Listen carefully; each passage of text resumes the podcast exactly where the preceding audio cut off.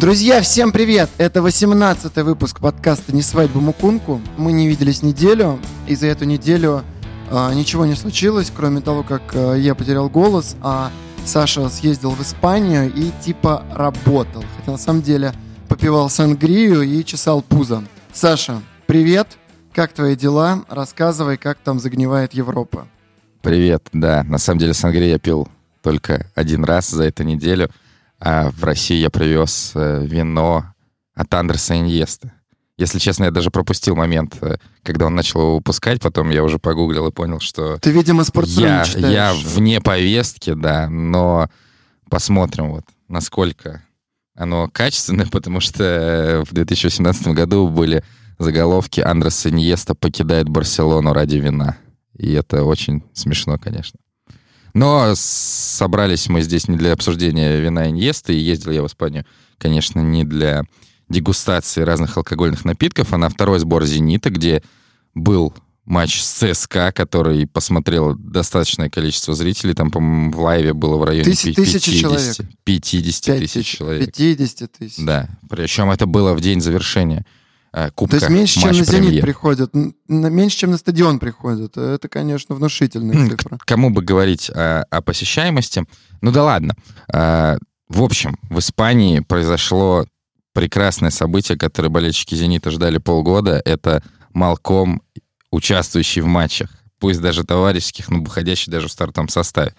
А, ты вот как-то отреагировал на эту новость или она вообще прошла мимо тебя? Потому что мне кажется, что Э, в Москве это ждали, чтобы постебаться опять. Слушай, мне кажется, вы переоцениваете, что в Москве там чего-то ждут. Э, я вообще ничего не ждал. Я увидел новость, что э, Малком вернулся. Ну, а как-то вот а, матч я, к сожалению, не видел.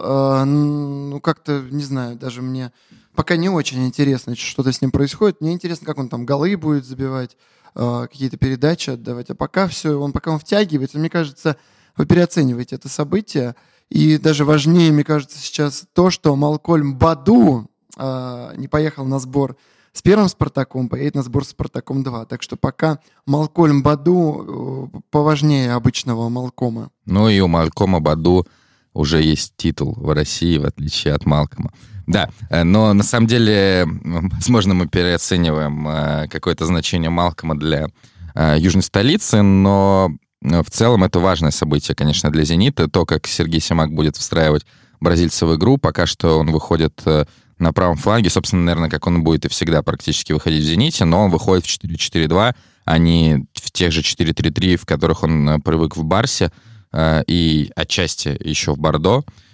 И мне кажется, что с этим у «Зенита» будут проблемы, потому что игра без мяча пока что у Малкома вызывает вопросы, причем она вызывает вопросы даже не, не только по этим матчам, собственно, То есть он на но месте и, в принципе, стоит, по карьере. Да, без мяча, без мяча вопросы. То есть он э, не двигается, когда мяч к нему не попадает. Э, он очень э, много двигается назад в начале атак «Зенита», и в матче с ЦСКА было пару раз, когда он просто принимал мяч буквально на углу своей штрафной, и Вячеслав Караваев, который, по идее, должен находиться в этой позиции, прям было заметно, что он вообще охреневал, что происходит, и он э, не сразу вообще разбирался, куда ему нужно двигаться.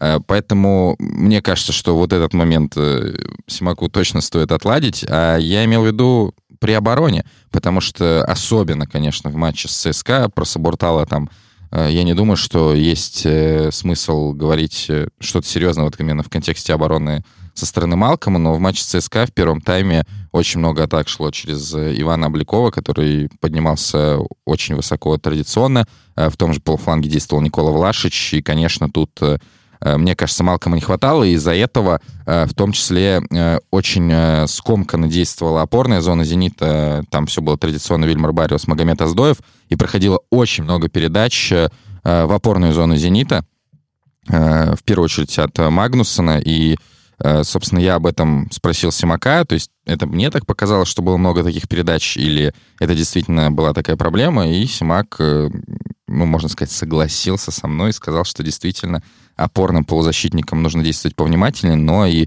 в принципе, это зависит не только от их действий, но и от действий всей команды. И Здорово, очевидно, что ты пролил, тут было пролил на свет на Сергея Богдановича Симака, и он теперь все понял. Слушай, а ты не боишься, Сергей что Богданович и так светится, ты что? А, не боишься, что вот сейчас Барселоне разрешат заявить какого-нибудь игрока, потому что у них все травмированы? Вы вот а, Малкома вылечили, и сейчас его это, обратно. Это Нет таких опасений? такая и грустная, и забавная история, потому что Усман Дембеле как раз восстанавливался в Катаре несколько месяцев, и он еще был в Катаре, когда «Зенит» там был на сборе, и, собственно, даже э, пару тренировок э, он провел на соседнем поле и даже фоткался э, с Малкомом, со своим бывшим партнером по Барсе.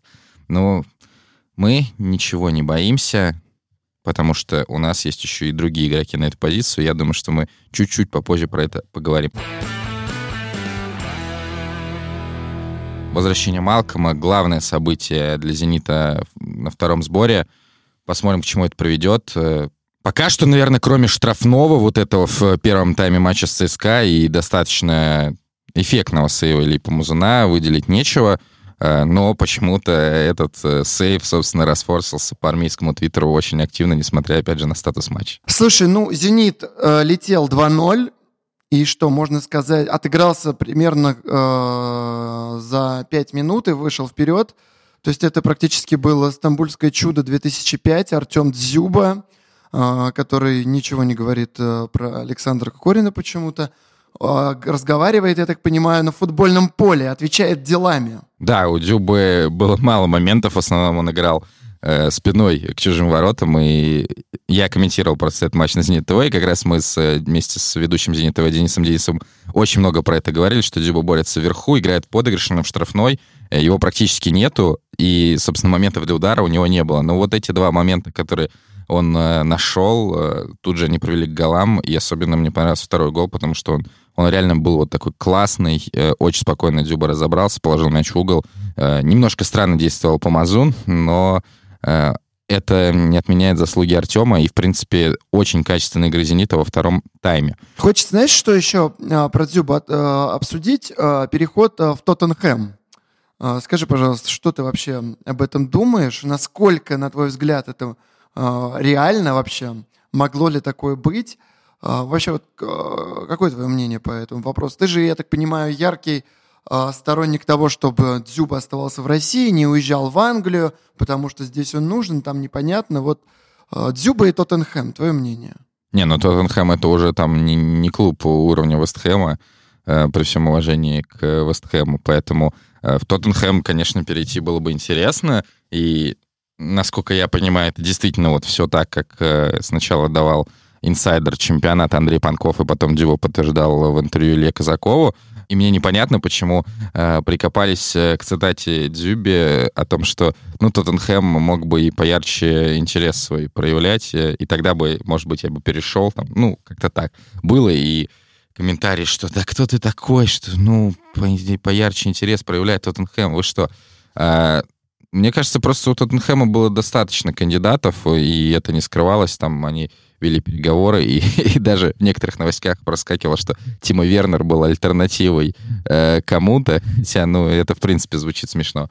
Поэтому я думаю, что да, закидывали Короче, уточку представители Тоттенхэма, вот... но ну, ну и что? Ну, я не думаю, что это было вот вот-вот-вот-вот можно перейти, потому что на примере Смолова мы увидели, что если действительно вот э, прям клуб хочет, да, и реальный интерес к конкретному игроку, то все можно провернуть за один день. Я вот почему-то в это совсем не верю. Возможно, его добавили в какой-то шорт-лист. Э, да, я, так я про это, по сути, и говорю, да. Но, мне кажется, Тоттенхэм — это одна из немногих команд в Англии, которой Дзюба бы не подошел. Во-первых, там есть Харри Кейн. Сейчас, наверное, Вадим, Вадим Лукомский просто будет ухахатываться. Вадим, любимый, это для тебя сейчас эта ставка. Короче, по моим наблюдениям, Тоттенхэм — это команда, где играют такие невысокие, быстрые, техничные футболисты. А ты знаешь, и где сейчас есть... Харри Кейн играет? А, что значит где? В ну, Тоттенхэме. Он, он вроде оттуда не ушел, ты меня не пугай. Ну, он сейчас, он сейчас играет где-то э, с реабилитологом э, на массажном столе, я не знаю, потому что он выбыл э, на достаточно долгий срок, у него разрыв мышцы. Ну, Собственно, окей, поэтому они искали менее, нападающего. Когда-то, когда-то же он вернется. Да. Ну, что, ну типа, смотри, в, в прошлом сезоне там играл Фернандо Льяренте. И э, достаточный и вклад внес хорошего... то, что Тоттенхэм э, вышел в финал Лиги Чемпионов. Если Ой, помнишь матч я не, по, не помню, не помню толком Льюрента э, в Тоттенхэме.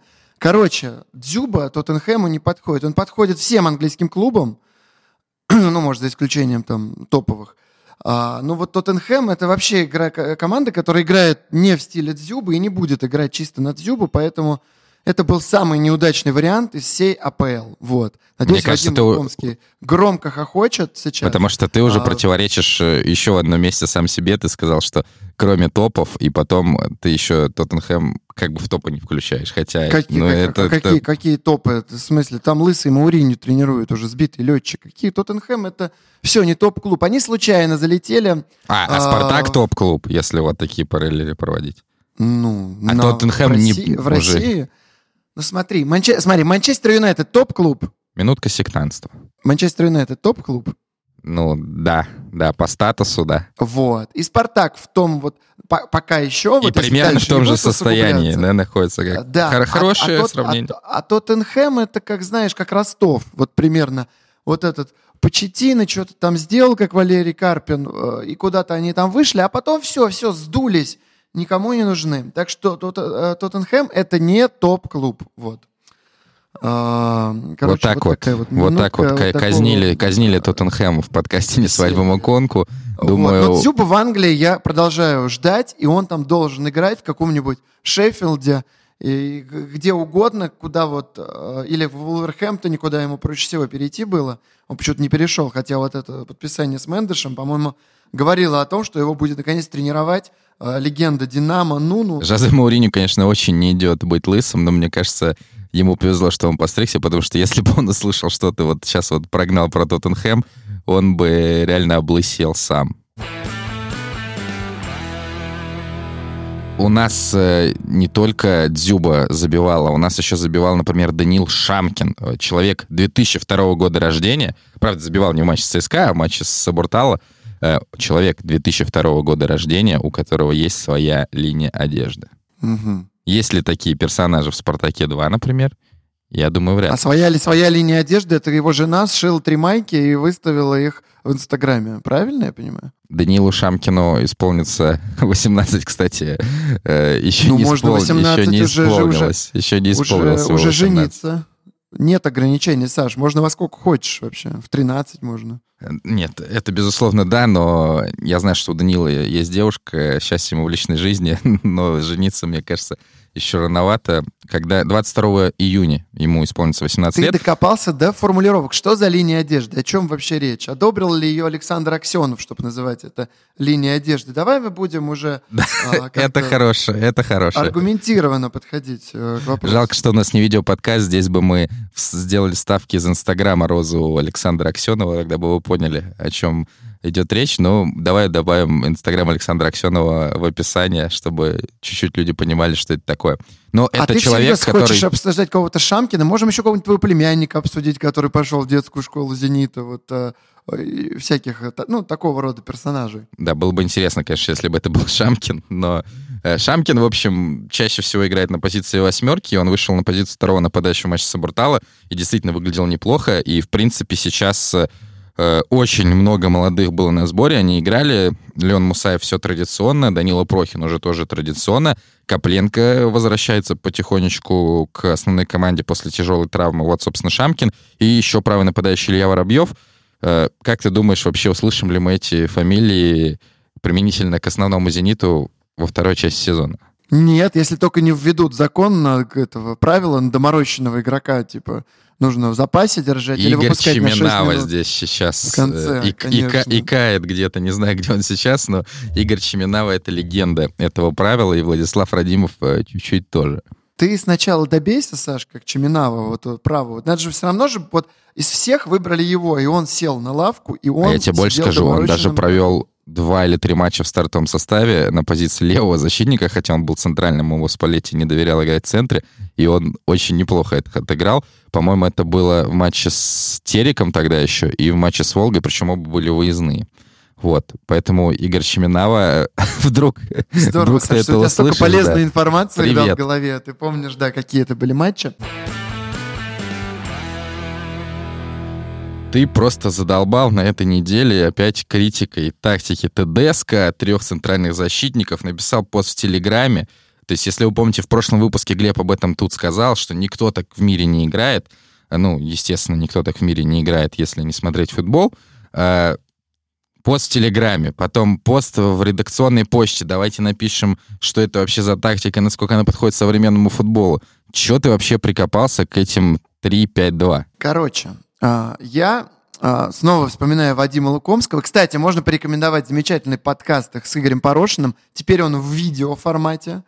И это, конечно, намного ярче. Так вот, я пришел к Вадику, говорю, Вадим, объясни мне, что происходит. Так я узнал, что какие команды, собственно, кроме Интера, а, в этом мире играют по схеме 3-5-2. И их немного. Это Лацо, Интер, Шеффилд и Вулверхэмптон. Все, больше никто не играет в эту схему.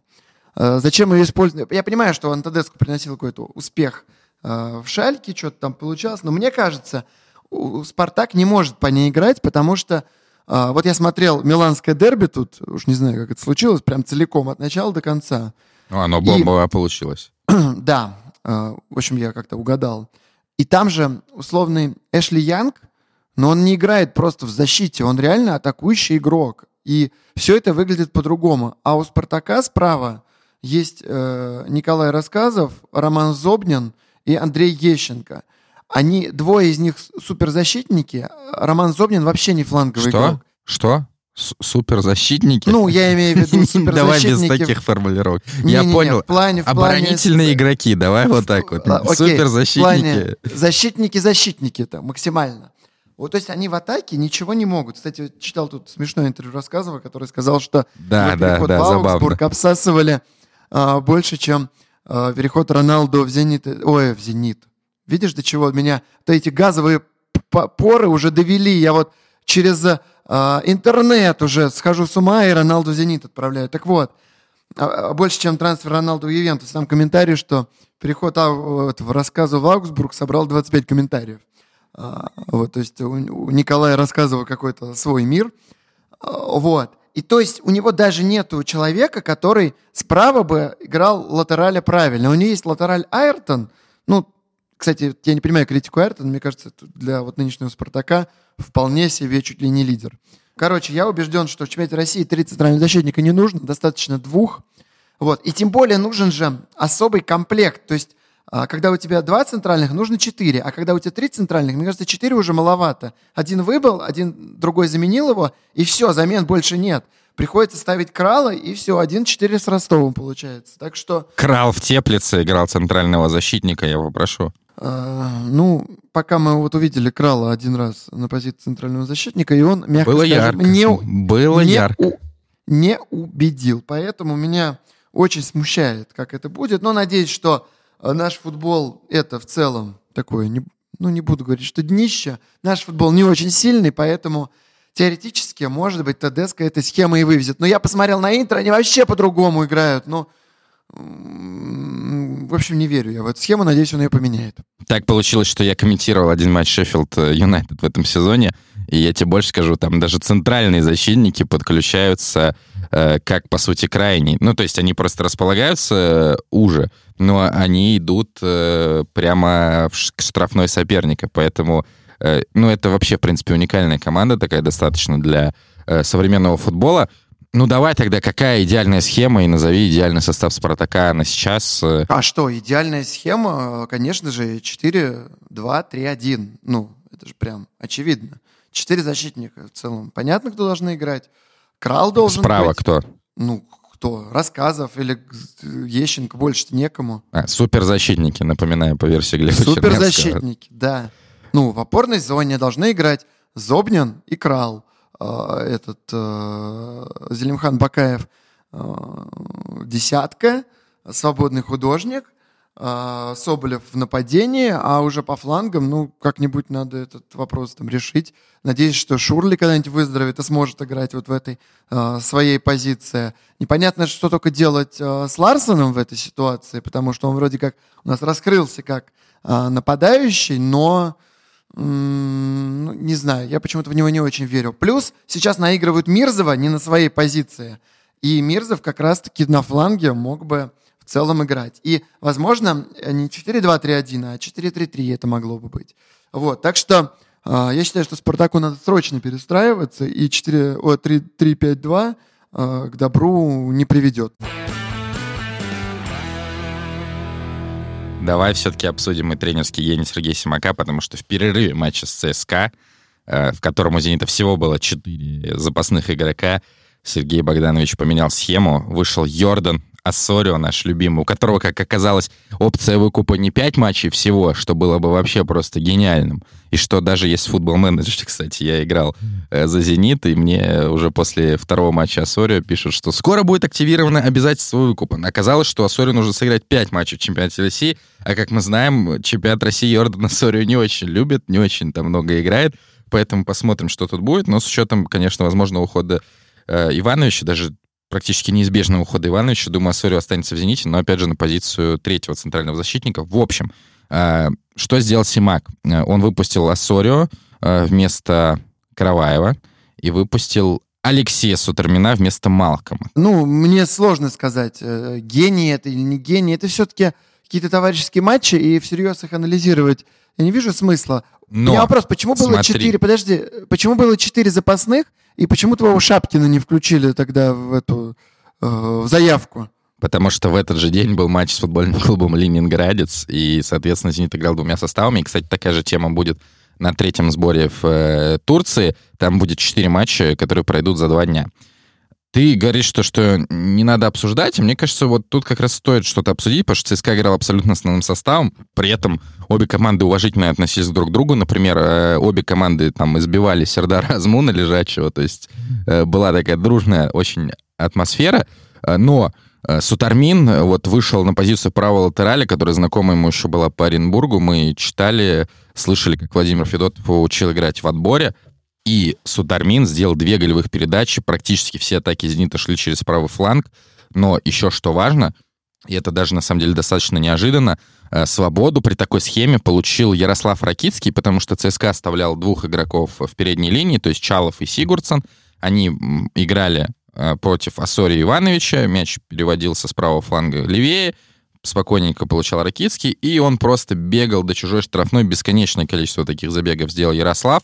И почему это удивительно? Потому что в «Шахтере» э, он практически никогда не играл в схему с тремя центральными защитниками, соответственно, такой свободы у него не было. Но вот тут вот, э, ну, по сути, с листа, потому что в «Зените» тоже таких матчей было от силы 5 э, в такой расстановке. Он вышел и очень классно сыграл. Ильзат Акметов, который против него чаще всего один в один оказывался, он вообще ему все проиграл. И было видно, как Гончаренко этим очень недоволен. Но что-то перестраивать Виктор Михайлович тоже был не готов. Наверное, нужно было вот посмотреть, как команда сама отреагирует на изменение схемы «Зенита» и Саша, волевую Саша, победу Саша, Санкт-Петербургского пожалуйста, клуба. Остановись. Это был товарищеский матч. Ярослав Ракицкий, опытнейший футболист. Ему лет в два раза больше, чем тебе. Ему все равно играть во сколько? Три центральных, девять центральных. Он классный игрок. Он на уровне товарищеского матча, где э, камера э, на уровне твоей головы установлена – Э, которая снимает этот футбол, в любую схему вы играете. Мне знаешь вообще, что интересно? Ты хейтил Лунева. И в этом матче Лунев вышел на второй тайм. Сколько голов пропустил «Зенит» в первом тайме, когда играл хваленый Михаил Киржаков? И сколько во втором, когда играл списанный тобой Андрей Лунев?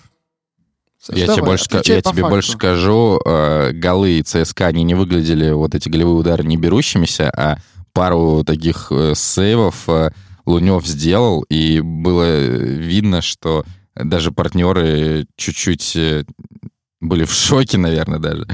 Чуть-чуть были в шоке, нельзя так сказать, но они прям не ожидали, что все, казалось бы, гол, но Лунев делает сейв.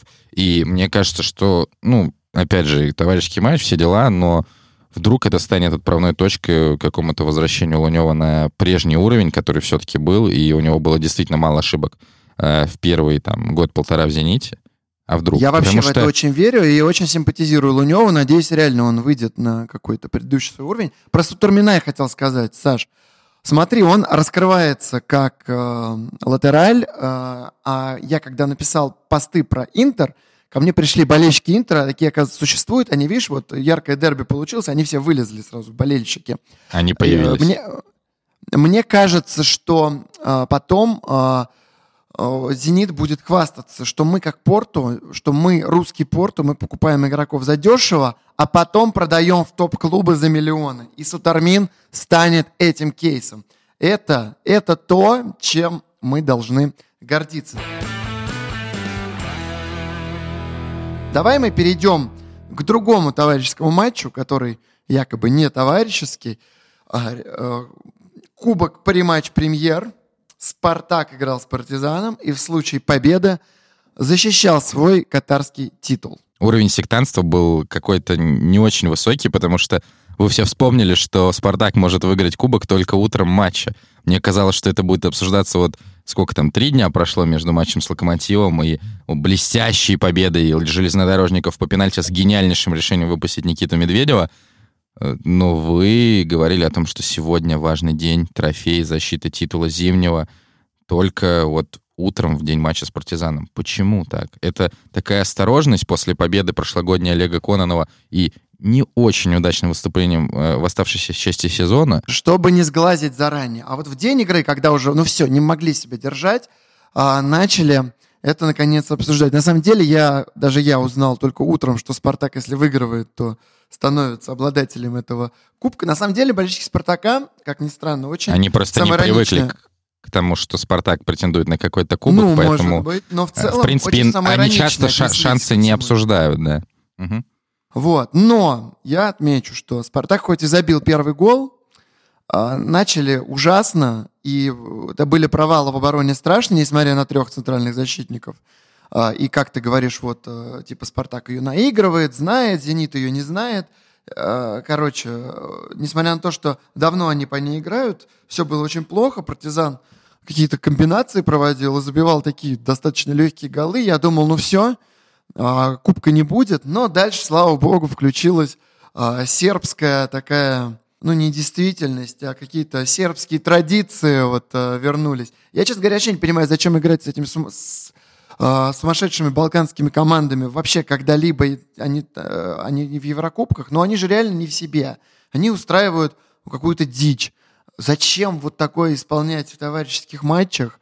Ну, я, честно говоря, не понимаю. В итоге игру испортили, вот это удаление Натха, и все это... В общем, футбол закончился в общем, во втором тайме это уже был не настоящий футбол, какой-то, знаешь, как э, Криштиану Роналду из Папье-Маше вот недавно в Италии выставили. И вот такой же был э, партизан во втором Это тайме. обсуждали больше, чем переход рассказывал в Авгсбург. А, вот. И, кстати, странно, мне кажется, э, должны же были уравнять составы, чтобы это честно как-то игралось, но, к сожалению, там правила UEFA или там FIFA или кого-то еще заставляют судей, типа, судить честно, ну, не, не то, что честно судить, а что должно быть все по регламенту проходить. И в да, матчах, да, которые... с честностью там есть вопросы, да. Угу. Да, ну, или с профессионализмом. Скорее, с профессионализмом.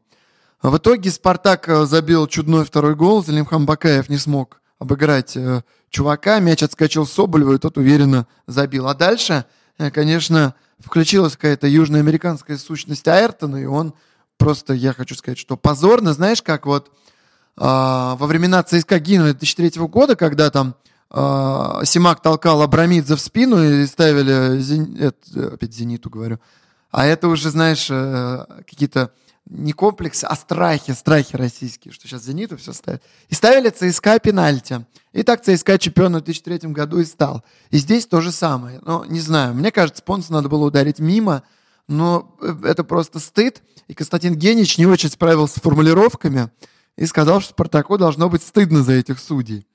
А болельщики Спартака увидели какой-то подтекст, что на самом деле виноват-то Генич и Матч ТВ, которые все это назначали. Хотя непонятно, кто главный организатор, при Матч или Матч ТВ, кто вообще Там этих еще есть нашел. катарский канал «Алкаш». Алкаш. Э, вот. И, короче, Генича начали уничтожать. А я не знаю, зачем Костя на это реагирует и вызывает еще большую реакцию. А, вот, но самое смешное, что Костя зачитывал какие-то скороговорки а, подписчиков Матч ТВ, и люди подумали, что это типа вот э, Костя совсем двинулся, и вот такое вот выдает. В общем, а, кроме вот этого, вот этого перформанса... Там же, по-моему, даже петицию написали да. на имя Федуна от страницы Генича. Да, обвиняли, что Генич якобы не болеет за российский клуб в международных матчах. Но мне кажется, рассматривать здесь вот партизан и подпись, иностранный... И подпись Мария Погребняк, да? неправильно докопались до Кости Генча, ничего страшного не сказал, комментировал он нормально, поэтому я считаю, надо прекратить вот эту обструкцию, вот, а Косте уже набраться какого-то терпения, перестать им отвечать, исправиться уже с этим моментом. Слава богу, вроде это успокоилось через 4 дня уже. Вот реально 3 дня это обсасывалось, но это какой-то кошмар. Реально, я не понял, зачем э, проводить такой товарищеский матч э, или даже полутоварищеский матч э, в неравных составах. Что там отрабатывали? Пенальти Айртона — это просто смех э, безумный. И когда Иван Карпов, наш коллега, подошел к Айртону и спросил, был ли пенальти, Айртон такой, good. Сказал, good. И, ушел, да. Ну, понятно, А что я, кстати, происходило. подозреваю, что что-то- Эртон просто не понял, что Вообще не сказал. понял, да, да, да.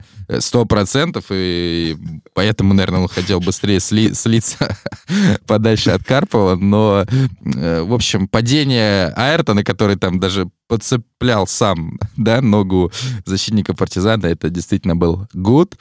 Спартак э, с чемпионством, а, но мне кажется, вот тоже такие нотки Бакаев, э, когда в моменте с голом Соболева, тебе не, не напомнил этот момент из матча с Ростовом, когда он не покатил на Мирзова? Э, Тут э, тоже слева был партнер какой-то, возможно, даже Мирзов. Если честно, не помню, кто уже там был, но тоже можно было отдать пас. Зелимхан проспал Ну, у него есть этот. такое, он часто не поднимает голову, мне так кажется. Ну, Это не нужно часто, но отучать, действительно, но- вот э, у штрафной нужно быть повнимательней, и будет еще круче, хотя и так, э, естественно, Зелимхан лидер Спартака. Обсудили мы сегодня чуть-чуть игроков «Зенита-2». Э, Глеб так не запомнил Шамкина. Почему-то назвал его Шапкиным. Давай А мне так обсудим больше, чуть больше понравилось. И Да, «Спартак-2». есть такой клуб, как «Спартак-2», куда пришел а, якобы творец чемпионства, за которым все повторял якобы Каррера, Роман Пилипчук, самый загадочный персон российского футбола. Я, кстати, вообще не верю в то, что там Пилипчук что-то тренировал и чего-то там вообще внес какой-то там а, более... Нет, но уже вклад. же есть, э, уже же есть э, э, цитаты игроков Спартака того золотого, в частности Александра Самедова, о том, как себя Пилипчук вел, как он себя подавал, и что это человек, который хотел стать первым однозначно. Хотя, казалось бы, да, вот в тот момент, когда Пилипчук был ассистентом Карреры, он себя вел абсолютно адекватно на вторых ролях, в отличие от того же Рианча. И вот такая формулировка, что это человек, который однозначно хотел стать главным, она э, примени- применима к Рианче вообще абсолютно, и никто бы не удивился. А про Пилипчука, конечно, уже доносились какие-то инсайды к тому моменту, к моменту вот выхода того интервью с Самедова, оно вышло прошлым летом. Э, Но, тем не менее, и вот теперь Пилипчук главный тренер Спартака, и зачем-то там еще нужна вот эта приставка, да. А, В общем, э, очень странное что-то происходит. Команда же создана для того, чтобы игроков обкатывать. А, Какая разница, обкатывать их по ФЛ или ФНЛ, я, если честно, не очень понимаю. Но э, Роман Пилипчук, видимо, поставил себе какую-то задачу сохранить команду ФНЛ.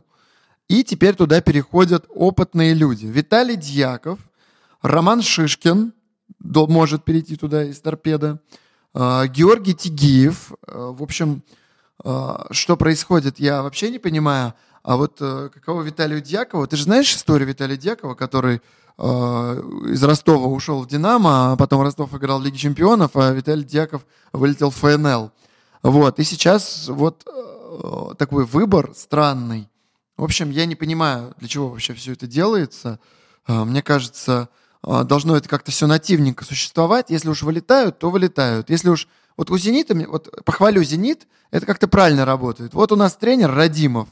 Ну и пусть вот тренирует, пусть леги- на легенду смотрят наши молодые ребята. Вылетели, да и черт с ним. Зачем Спартаку ФНЛ? Я Спартаку 2 ФНЛ не понимаю. И зачем удерживаться там, тем более такой ценой? Э, не знаю, можно еще подписать, э, не знаю, Павлюченко туда, или кто там у нас еще из... э, Линиченко. Гаснущ- Калиниченко, гаснущих звезд, да, может на, на опыте вытаскивать. Ну, короче, я не понимаю. Даже, Ты понимаешь? даже Александра Павленко я вот вспомнил в в этом ряду. А Если честно, вообще нет, полностью с тобой согласен. Не понимаю, зачем держаться за это место ФНЛ. Более того, опять же, и об этом э, говорил, в частности, в интервью sports.ru Евгений Калешин, главный тренер Балтики, что э, несколько команд вышли не по спортивному принципу в ФНЛ, э, в том числе «Зенит-2», и Краснодар-2, если я не ошибаюсь. Э, Спартак-2 и Чертанова выходили э, по спортивному принципу. Но Спартак же тоже, они же сначала играли в зоне центр, потом поняли, что зона запад, она послабее, перешли в зону запад, и, по-моему, даже чуть Это ли не с первого Обухов- захода. Обухов мне об этом рассказывал, что намного поприятнее в зоне запад было. И он Ну, конечно, играли на стадионе Петровский, и приходило 300 человек на них. Э, Великолепные дерби были, которые даже, по-моему, показывали где-то. Э, Короче, ФНЛ достаточно жесткий график, наверное, не такой, как э, был там 10 лет назад. Сейчас чуть-чуть это все поприятнее сделали, но все равно очень мало тренировочных дней, соответственно, а молодым игрокам, на мой взгляд и на взгляд практикующих тренеров, вот в том числе Калешин, им лучше тренироваться больше. Э, В ПФЛ такая возможность есть, потому команд меньше, хотя сейчас, возможно, к нам э, по, по зонам засунут команды из зоны Восток, вот это экономически вы- выгодно, как это все нам преподносится, это, конечно, просто замечательная история. Команды не могут у себя в зоне играть, э, все э, клубы уничтожают, потому что денег нету. Они хотят их распихать э, по другим зонам, и вот это вот с наименьшими экономическими рисками. Блестяще. Э, Поэтому вылетели бы из ФНЛ, ну и действительно хрен с ними, играли бы там в зоне Запад или в зоне Центр ПФЛ и спокойненько бы обкатывали себе молодежь. Другой вопрос, что, мне кажется, пока что вторые команды э, не очень себя проявляют именно в плане подготовки игроков для основ- основных составов именно Спартака, Зенита и Краснодара. Ну, хотя Краснодар существует не так долго, но тем не менее. Для других команд, да, безусловно. Да, и- других команд готовят. Вот, так что очень пока спорные проекты, и тем более вот поддерживать их финансирование на уровне ФНЛ не очень понятно зачем. А вот э, мне еще не очень понятно, я сейчас увидел новость, если честно, пропустил. Она, кстати, вышла пять минут назад, что на третий сбор не поехал только не только Малком Баду, но и Максим Глушенков. Соответственно, он поедет в «Спартак-2». Это какая-то странная история, потому что Глушенков, если честно, на турнире в Катаре мне понравился.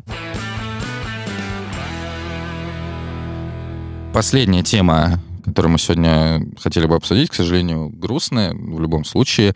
Это смерть э, Валерия Рейнгольда, э, ветерана «Спартака». Э, Глеб, думаю, тебе тут, наверное, больше есть что сказать, чем мне, потому что я Рейнгольда знал исключительно как эксперта, который очень часто говорит какие-то непонятные смешные вещи. А потом, когда я изучал его карьеру, я вообще удивился, что он называется какой-то легендой Спартака, когда он выиграл всего один чемпионат с ним. Ну, это человек, который играл там в 60-х вместе с Севидовым, стал чемпионом СССР. После этого а, работал таксистом. И там была байка одна, что он однажды чуть не въехал, а, его что-то как-то отвлекли, он что-то запутался и въехал в ворот Кремля. Ему потом говорили, ты что, к Брежневу поехал, а, Валерий Леонидович? Потом он что-то каким-то строителем, монтажником работал, потом директором локомотива Перова.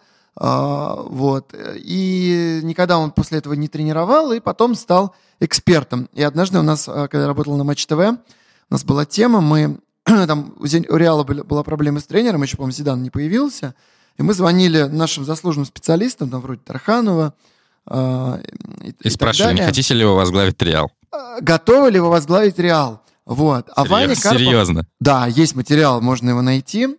А, И Ваня позвонил Рингольд. Но Ваня не очень подкован в матчасти. Он не знал, что Рингольд не тренировал никогда. И Рингольд ему говорит, я, Реал, да я же не тренировал никогда, вы чего? Вот, в общем, мы так обзвонили тренеров, кто-то согласился, кто-то не согласился, а Гамуле звонили. Гамула, кстати, был готов. А, Вот, ну и, короче, а, у меня, я, по-моему, Рингольду звонил один раз, а, он взял трубку и ответил на мои какие-то там вопросы очень странные, но это было прямо в начале моей так называемой карьеры, году 2010, наверное. Ну, как Сейчас, вот, а, естественно, все изменилось. Нет. А, Ну, в общем, как а, писали э, коллеги, Рингольд реально был очень отзывчивым дедушкой, который всегда брал трубку, всегда слушал, всегда искренне отвечал на вопросы. А, Часто он переобувался, то есть он мог сказать, типа, игра Каррера сейчас это кошмар, а через неделю сказать, что супер, и наоборот.